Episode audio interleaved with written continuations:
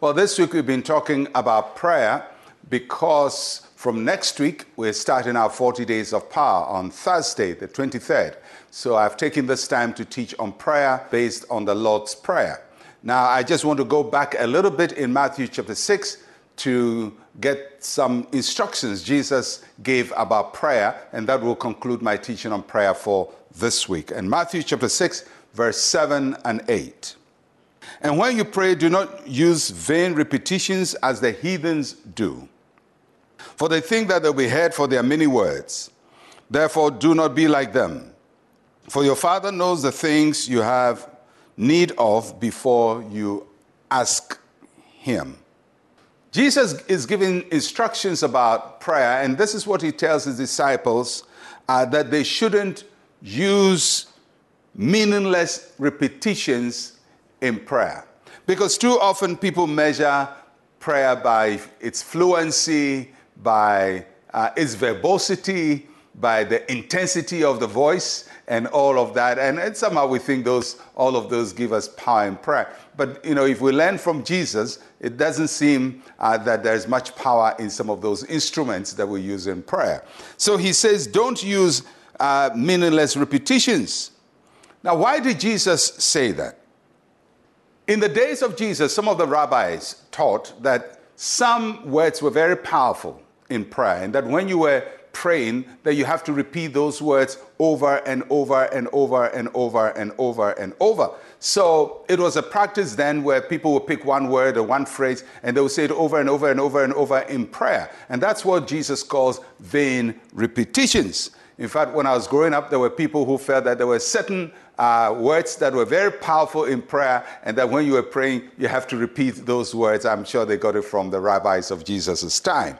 And it, it is similar to what happened between Elijah and the prophets of Baal on Mount Carmel when they prayed for a very long time, saying the same words, Oh Baal, hear us, oh Baal, hear us, oh. And sometimes we pray, Oh God, hear us, or, Oh Jehovah, hear us, or Yahweh, hear us, or whatever word we think is powerful, and repeat it over and over and over and over. And Jesus says, don't do that. We don't just do vain repetitions. It doesn't mean we shouldn't pray over the same thing many times. Jesus Christ himself prayed the same prayer many times. And in the Garden of Gethsemane, he prayed the same thing many times. But that's not vain repetitions. That is praying with a topic many times over or, or petitioning God over and over and over, being persistent in prayer. But what Jesus means here is don't just pick one word or two words and just hammer them over and over and over and over and over and think that if you hammer them strong enough, God will hear you. So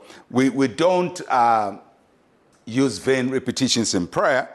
And then he says that when you pray, you have to trust that God knows your needs. And, and, that he cares for you. You see, if you're praying and you think God is against you, God, God doesn't even want to give you what you want, then, then you're, you're going to try to force God's hands. But we don't force God's hands. We, we, are, we believe that God always is predisposed towards blessing us and predisposed towards healing us, predisposed towards giving us freedom.